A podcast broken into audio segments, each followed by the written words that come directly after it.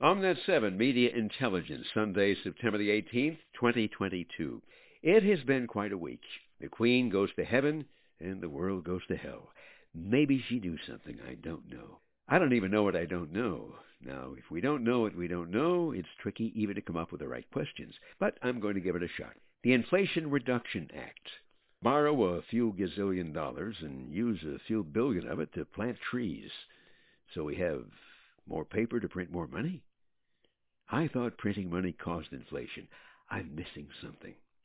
Why not do the more reasonable thing and just borrow the money from China? Give them Camp Lejeune as collateral. It's overrun with lawyers anyway. Who'd miss it?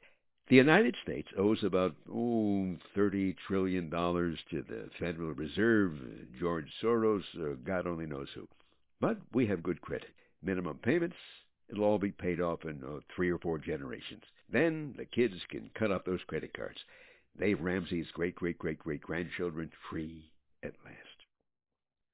Another question. If the border is secure, who are all these people getting off the buses in Chicago and Washington and Marxist Vineyard? Here it is. Actors Casting Network. Wanted. Non-English speaking extras for James Taylor music video. No pay, but free food and cell phones. Sounds good. James Taylor. James Taylor did you see James Taylor? He sang at the Inflation Reduction Act football spike. There was a split screen, scrolls of the stock market sinking like Joe Biden's polls.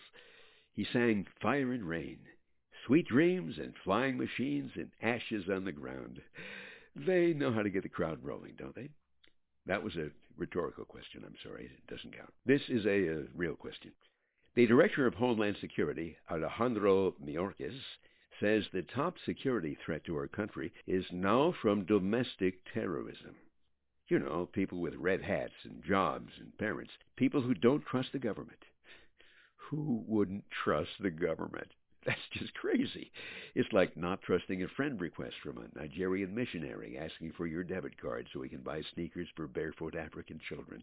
I'm still skeptical. We should pretty much pass on the fentanyl and ninjas and fatigue slipping over the border and focus on the father who doesn't want his son to become a daughter. Another question. If Rand Paul, senator from Kentucky, asks the mask mandate man, Dr. Fauci, if he's getting paid to promote certain vaccines by Big Pharma, shouldn't the answer be no instead of none of your business? If Senator Paul asked the doctor if the United States was financing gain-of-function research in China experimenting with viruses, which, if released, could kill millions of human beings around the world, wouldn't a better answer be no than that's all taken out of context? Final question. The president of China pronounces his name Xi. Now, Xi is a he. Is calling a he she sexist or transphobic? I would go with transphobic since sexists suggests there's a difference between the sexes. That's just as silly as not trusting the government. Cyber, OMNet 7 Media Intelligence. Now on YouTube, OMNet 7 Media Intelligence, and a new novel and short story, Psyber and Clipped Eagles. Psyber is P-S-Y-B-E-R. It's on Amazon, Barnes & Noble, YouTube. It's about the rise of the New World Order. Everything is free except the book and it's not that expensive. So God bless you. In the name of Jesus, make it a great day.